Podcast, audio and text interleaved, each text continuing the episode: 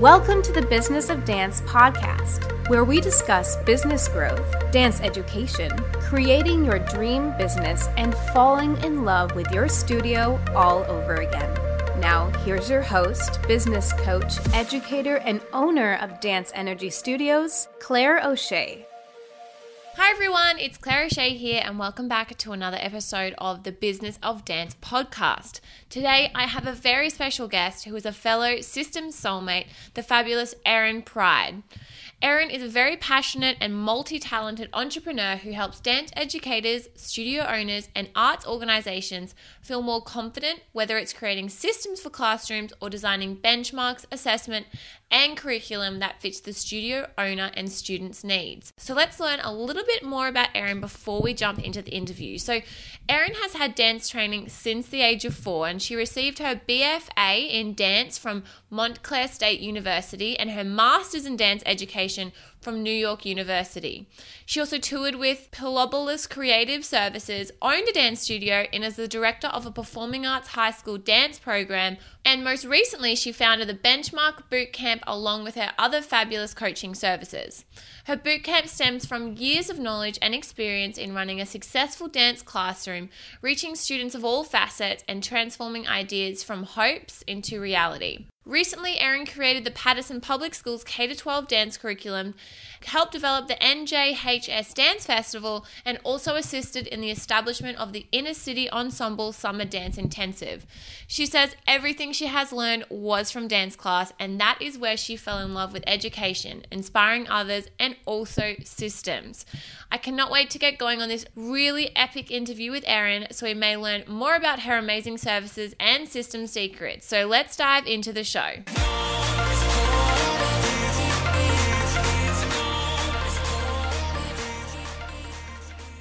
Thank you so much for joining me today, Erin. Welcome to the show. Thank you. I am so excited to be here. Awesome. So, my first question for you is just to give us a little bit more history and context about all about you and your dance background. So, I read your bio in the start to our listeners, and it says that you started dance at age four. So, can you tell us about how all that started for you? Definitely. Well, I grew up in Paterson, New Jersey, which is in the United States. and um, I, you know, grew up in an inner city. So, my mother and father wanted to put me in dance at a young age so that I could get accepted into a performing arts high school in Paterson because that was the only high school they felt confident sending me to. The rest of the high schools at that time were rough. It was hard. And, you know, my parents, both educators, weren't totally on board with sending me to a private or Catholic or school like anything like that. So they just dropped me in dance and hope for the best when I got to high school that I would be accepted and um, you know uh, when i hit the stage i loved it my mother tells me stories and i see pictures and you know it's it, it's just such a blessing that they did that. And then um, i got accepted to the performing arts high school in paterson and i actually run the dance program there now funny enough. And um, you know i was going through high school. I was a decent student you know i got a's and b's. I was never passionate about just education and dance was really my outlet.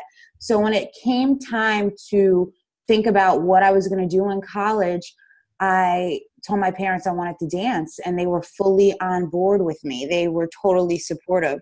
Wow. And then, yeah, I felt really blessed. And then, you know, I went to Marymount Manhattan and in New York City for a year. That school was very intimidating for me.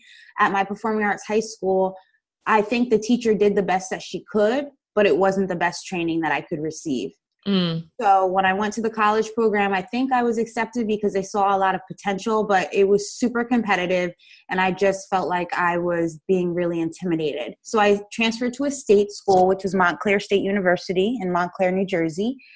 And I um I soared. That's where I really got the attention that I needed and I really thrived in a small learning community and I fell in love. At that time, you know, they were like, you can be a choreographer, a dance teacher, or open a dance studio. So I kind of set my hopes and my aspirations on really performing. Mm-hmm. So when I graduated from college, that's what I did. I hit the grind. And at that time, I'm like going on all the cattle call auditions with my friends to Broadway. And I'm like, wait, this is not what I want to do. I can't even sing I actually want to be a concert dancer. Mm. So I danced for Vissi Dance Theater in New York City for a long time, and that is really where I got t- touring experience from. They took us all over, which I was so grateful for. But my dream company was Pilobolus. I don't know if you're familiar with them. Mm, no, I, I, the name rings a bell, but just give us a little bit more context if you can. So basically, Pilobolus is a company, but they do a lot of improvisation and they do a lot of dancing behind screens, reflecting projection of their body, wow. kind of um, making illusions. Well, I love them.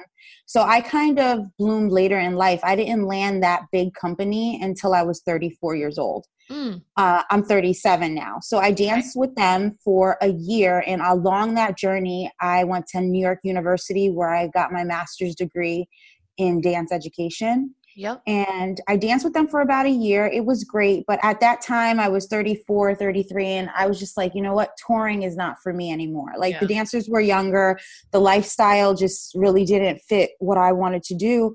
So I just focused on being a dance educator. And that kind of happened by accident. My high school dance teacher got punched in the face oh because it's an inner city and it's rough. She was mm. breaking up a fight. Oh. And, you know, she retired. And my parents were like, the job is opening up. So I went in as a substitute. Mm. Hence, I was the one that said I was never going to be a teacher. I was built to be a performer. Mm. The minute I walked in to teach that class to them, I fell in love. Mm. I fell in love. I found like I was so moved by them. I found more joy out of seeing them perform and succeed than me performing.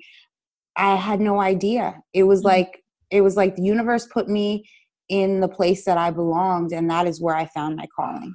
Mm, wow, that's that's yeah, inspiring and it's really really moving to hear how yeah, you had sort of really uh, an all around journey, didn't you? Like performing, and then you know, like you said, finding it. You know, what, what would be considered in quotes later in life as a dancer, um, and then to move into teaching. So that's really you know amazing. And you said then you fell in love basically as soon as you entered the classroom. But what was your first impression of the dance classroom? And and did what then inspired you to continue teaching so obviously you went from a sub to more of a you know full-time or contract position there exactly so i went in as a sub and i really didn't think about it at the time hence this this was 13 years ago wow. i've been there for 13 years so yeah. i kind of was just like i'm gonna go for it i, I I committed to the students. What did I see? I saw passion. Mm-hmm. I saw inner city students that didn't have a means of taking dance classes and I was their means.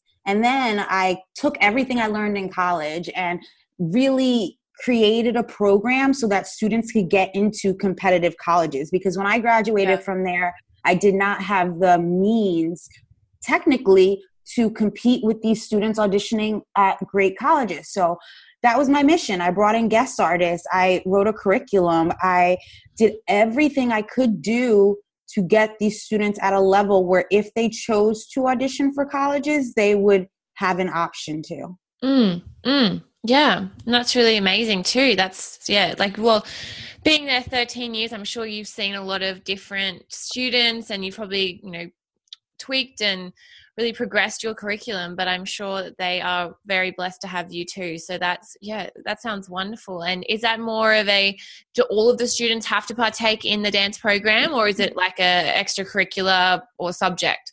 That's where i'm really lucky. So in new jersey some people teach at schools where dance is an elective. Mine is a major. I work at an entire performing arts high school so uh, students audition to be accepted into whatever major. So my dance department is made up of like 20 students mm-hmm. and they all auditioned to be there. Yeah, amazing. Now, I shared about you and you know what you do, a part of uh, being a teacher, and as well as the services that you have outside of that. But uh, your dance boss one-on-one coaching, and you also have an amazing benchmark boot camp. But can you tell us a little bit more about these services and that side of your business, and what inspired you to start those? Sure, I'll start with what inspired me. So, I am really fortunate. Not everybody can go get their master's degree in dance mm. education. Yeah. Um, you know, I understand MFA is the highest degree along with a doctorate you can get with dance, but there's something about dance education that really teaches you how to systemize your classroom. Mm. and create ways to enhance student growth. And just those systems in my graduate program and being in a K through 12 setting, sitting in these professional developments and they're saying benchmarks, assessments, rubrics. And I'm like, what? And I'm the only dance teacher there and having to deconstruct them to fit my needs, I fell in love. And I really fell in love because I wanted to have a life outside of the classroom. In my early mm. stages of teaching, my life was my classroom. Like I would go home and prepare and like just not really have time for myself. So when I adopted these strategies into my like planning in my life, it opened up because once the planning is done, all you have to do is go back and modify. Mm. Um, and i guess i started this because i am i'm ready to move out of the classroom. I mm. started to look at my life. I said do i i love my students but i kind of want to just teach workshops movement workshops here and there as a guest artist. Mm. but i really do love educating dance educators on how to effectively run classrooms. Yeah. And then i and then i asked myself well do i want to do this in a higher education setting? No i don't. I kind of want to do this on my own. So i started to really listen to the questions that people kept asking me yeah. about how to do things in classrooms and i started putting them into plans and really playing with how to execute them in a systemized way that really really works for any individual. And that was kind of my journey to dance boss and to my whole consulting business. Yeah. Um, talking a little bit about the one-on-one coaching.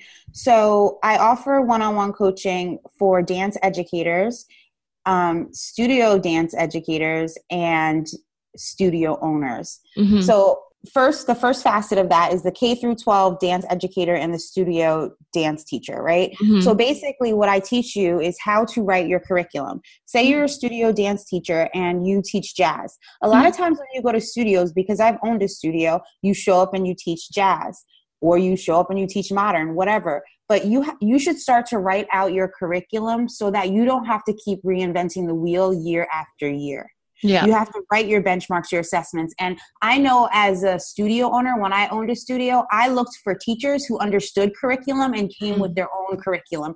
And mm. in and with that in place, I paid them higher. Mm. So what I'm trying to let dance teachers understand is if you make your curriculum and, and package it and present that to studio owners with your class, yeah. you are inclined to pay more and you are more inclined to teach the classes that you want because i know when you're grinding as a studio teacher you end up teaching classes that you don't want to pay bills so it's just about systemizing what you do packaging it and being able to present it to these um, different dance studios and then yeah. for the k through 12 level I basically do the same thing, but I really mentor them because there's a missing component. Being in a K through 12 setting can be so isolating because you're usually the only dance teacher. So it's yeah. really taking those logistical things that your district and your school ask of you benchmarks, assessments, curriculum and helping you write it in a way that you can use year after year. So mm-hmm. every year you're not scrambling to rewrite it. Yeah. Amazing. And, and I definitely think what you said about um it was yeah interesting. I never thought about when when when I was a teacher, sort of doing my own curriculum. I just sort of like you said, reinvented the wheel and did that each term and each year.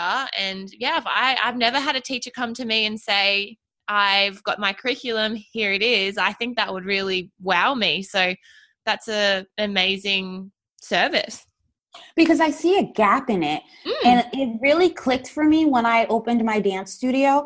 I remember I was looking for a teacher and I was like, listen, I don't, am I going to run the business of my dance studio or am I going to run the classroom of mm. my dance studio because you know claire like you help people systemize their businesses you can't mm. be in all aspects of your dance studio no. so i really brought in this teacher we mapped out the curriculum together for every single class made sure that you know what they were learning is the same are the same concepts they were learning in jazz in ballet and modern so that it was cohesive mm. and it made my life easier because i stepped away from the class setting and I could run the business because I knew what the teacher was delivering and we put yep. assessments in place and during that assessment time I would go in and make sure that the students and the teacher were on track.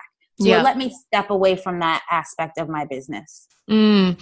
And yeah, I definitely think like you were saying that it's hard to be in all pots at all times and i know i've been developing my own curriculum but i've come up I come up against like so many different hurdles and it, it would be so beneficial. I'm already thinking like oh gosh it would be so good to someone who's obviously got a lot more experience in that area to really go okay you've done this this is good but this this is what you're missing or this is how um, you know these are the links that you could make or, or even if you're wanting to create your own and you have no idea how to start having someone who's done it before and can kind of walk you through would be so reassuring and yeah like you said i even with the systems um, the curriculum i have now it's i wouldn't say it's completely cohesive and perfect but even that makes me feel a lot more at ease that my teachers have a, an outline of what they should be doing versus well, me just going teach please right so. and you and i really learned that from my early days of teaching like everything i learned and everybody it's similar with everybody's journey everything i have learned has added up to this moment and contributes mm-hmm. to what i'm doing now and in my early days of teaching i remember working at studios and like having to produce this phenomenal number to be in the, the end of season concert and there was no check-in from the director mm-hmm. there was no check-in i didn't know what other people were working on in a, any other classes and mm-hmm. that's not the director's fault it's just that they don't know people mm-hmm. don't know that they need this mm. they don't know what it can do like i met with somebody today and she's like i want to like re re recurriculize or whatever if that's a word in my school and i really want to i made up my own word i really want I want it to be a conservatory. So we're breaking down her curriculum and we're making conservatory and we're adding in assessments and we're adding in benchmarks and we're adding in a um, dance history component and a nutrition mm-hmm. component. Like it can happen. You just either have to take the time to do it or be really realistic and hire somebody to do yeah. it if you don't have the time. Yeah.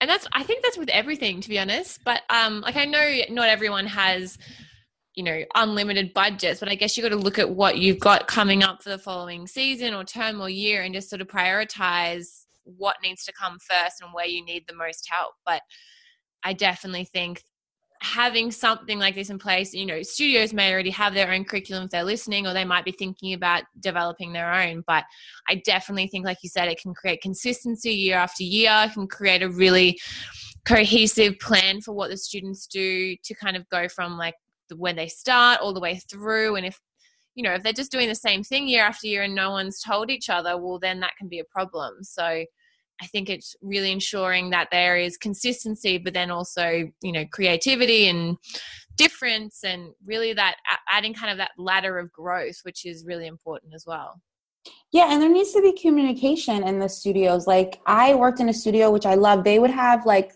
I don't know if they did it through like in person meetings, Skype meetings, or Google Docs or whatever, but like they would have conversations like this level of students isn't able to straighten their knee fully when they're doing a tendu, or they mm-hmm. can't this level students can't do a developpe leap. Okay, what can we incorporate into all of our classes to help these yeah. students advance that? Like yeah. those conversations need to happen to maximize student growth. Mm, mm, absolutely. Yeah, definitely. And sometimes, you know, people don't have a lot of time to communicate with their team or their teachers, but I think, yeah, just mapping out a little bit, like you said, can really help the students move forward and, and, and generally just give you a well rounded, I guess, more, uh, you know, highly, a really great program. So that's, yeah. that's really important too and it's not for everybody it's like no. it's if it's if you want to take your program to the next level because obviously people have been sustaining for years without really diving into the curriculum and seeing how it could really um, enhance their program but it's for the the studio owner who wants to go deeper who wants to mm. ensure consistency and who likes to know that their students are on a certain track yeah definitely. Um, and i think a lot of studio owners will really relate to that because i know for me as well like i have a few different locations. So knowing that my students are getting the same experience and the same content across the locations kind of gives me a peace of mind that i don't think like oh you know going here is better than this place or going this place is better than that place. So um, that's important that's an important thing for me too. Just yeah it's just a peace of mind knowing that you are really delivering a high quality service.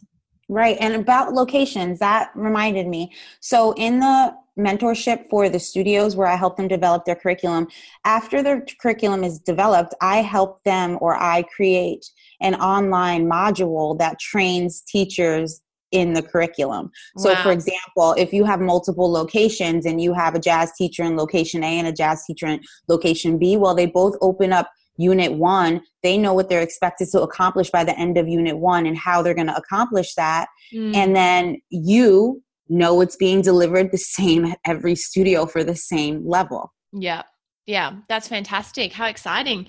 Uh, and that's definitely a, probably a whole nother podcast we could get to yeah. about communicating with team and uh, up leveling professional development and things like that, which is super, super important, but sometimes really tricky as well. But that sounds absolutely fantastic. But I will move on to my next question because I think we could talk about this forever. Mm-hmm. But in the intro to the podcast, I did refer to you as my systems soulmate because I think that from what I know of you, we are both a bit nerdy when it comes to this. No shame, just the truth. But what is your favorite aspect of systems in terms of dance education? Ooh, my favorite aspect has to be benchmarks, mm-hmm. creating benchmarks. Even if I can give everybody one tip today, even if it's creating a laundry list of every skill you want your specific level and discipline to accomplish by the end of the year. So, modern level three, a laundry list, like every mm-hmm. single thing, and break it up into four units. Bam, that's your starting point. Just do yeah. that.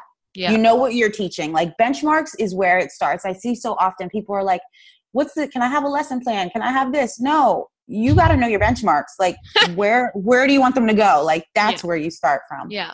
Yeah.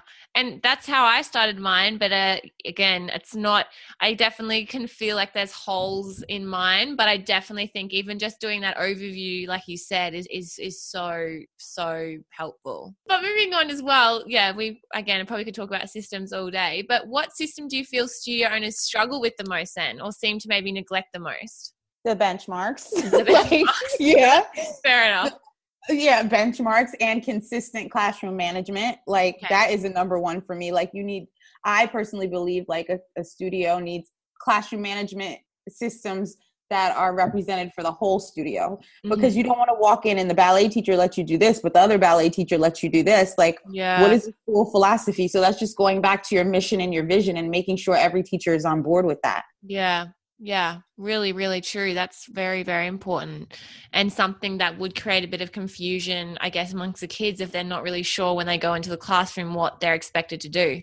Right. The key is consistency. The consistency in your classroom with benchmarks, with curriculum, consistency in your business. It's not easy, but I think that everybody, you just got to start. That's the mm. bottom line. And yeah. you don't have to be perfect and it doesn't have to be done tomorrow. You just have mm. to start. And so, yes, like you said, if there's any tips for anyone, start with benchmarks. And that sounds like a really good place to start. What advice would you give to new business owners when building or developing their curriculum? I know we've already given like the benchmarks tips, but is it is it just starting or what do you have another little little piece of wisdom that you wouldn't mind sharing? Yeah, I do actually, and I love this one. So I'll use modern because that's like one of my favorite dance okay. forms. So modern, you have modern level three, and that's the highest uh, level in your in your school for mm-hmm. modern. Always start with the highest level. Yeah. And I'll tell you why. So you write the benchmarks of where you want them to go, the laundry list of the skills you want them to go on the left, and then the needed skills that you want that they need to get into the class. So on the right is what they are going to learn by the end of the year, and on the left is are the needed skills for them to get in that class. Well, guess mm-hmm. what? When you pull up modern level two, the need the the needed skills to get into the class for modern three are the goal skills for modern two. Ah, yes. That so it kind of yeah. that's super helpful. Yeah, it overlaps because mm. you want modern two to end doing or be able to do the things you need to get into level three. So it's just an easier way to lay it out. Yeah. Yeah, because I think when I started mine, I started at the youngest, but that makes much more sense what you're saying. No, yeah, and it's just like different ways to skin a cat. Like, trust me, I mm. didn't sit down and when I wasn't like, "Oh, this is how it works." Mm. I was mm. at my computer trying to figure out benchmarks forever. Mm-mm. Yes, but I definitely think that's super helpful. Like you said, they need to move up. They've got to be doing that in the lower level. So that is very logical and makes a lot of sense. Um, so that is super helpful. So benchmarks and then starting from the oldest. They're two really practical tips that any of our listeners could implement today. So that's really awesome. So my last question, you spoke briefly about your amazing programs that you have and what you offer. But if our listeners were wanting some advice or they were wanting to get in contact with you to get help with curriculum, how could they get in contact with you and, you know, speak with you further? Great. So one thing that I forgot to mention was the benchmark boot camp. I forgot to mention that what that was. That is just a program. It's very similar to the mentorship, but it's an online course. So a mm-hmm. studio mm-hmm. could buy the course and take their staff through it or a teacher or teachers could do it. Mm-hmm. It's just less interactive. Like there's not, it's just online. Yeah. So that's that option. Okay. And then I have a blog with tons of free resources. I post a new blog article every Tuesday, Ooh. and that's on my website, Erin D Pride, E R I N D P R I D E dot com. And then I have a Facebook group, which is Dance Boss with Erin Pride. And on that Facebook group, I go live every Friday at 2 p.m. Eastern Standard Time and we geek out about classroom systems. Oh my God, I think I'm going to have to join that group. I didn't know you had a group. I'm going to go find that as soon as we get off. Yeah, come over and hang out. That sounds fantastic. And then again, obviously, if they wanted to reach out and ask about mentorship, your yeah. contact details are on your website as well. Yeah, just go to the website. You can see all the packaging and everything. And I'm really good at like Facebook Messenger, email, whatever. Or even if it's a question. Like yeah. I love meeting people and talking. Yeah, but I guess they could also ask a question in your Facebook group. So that's really awesome. Yes.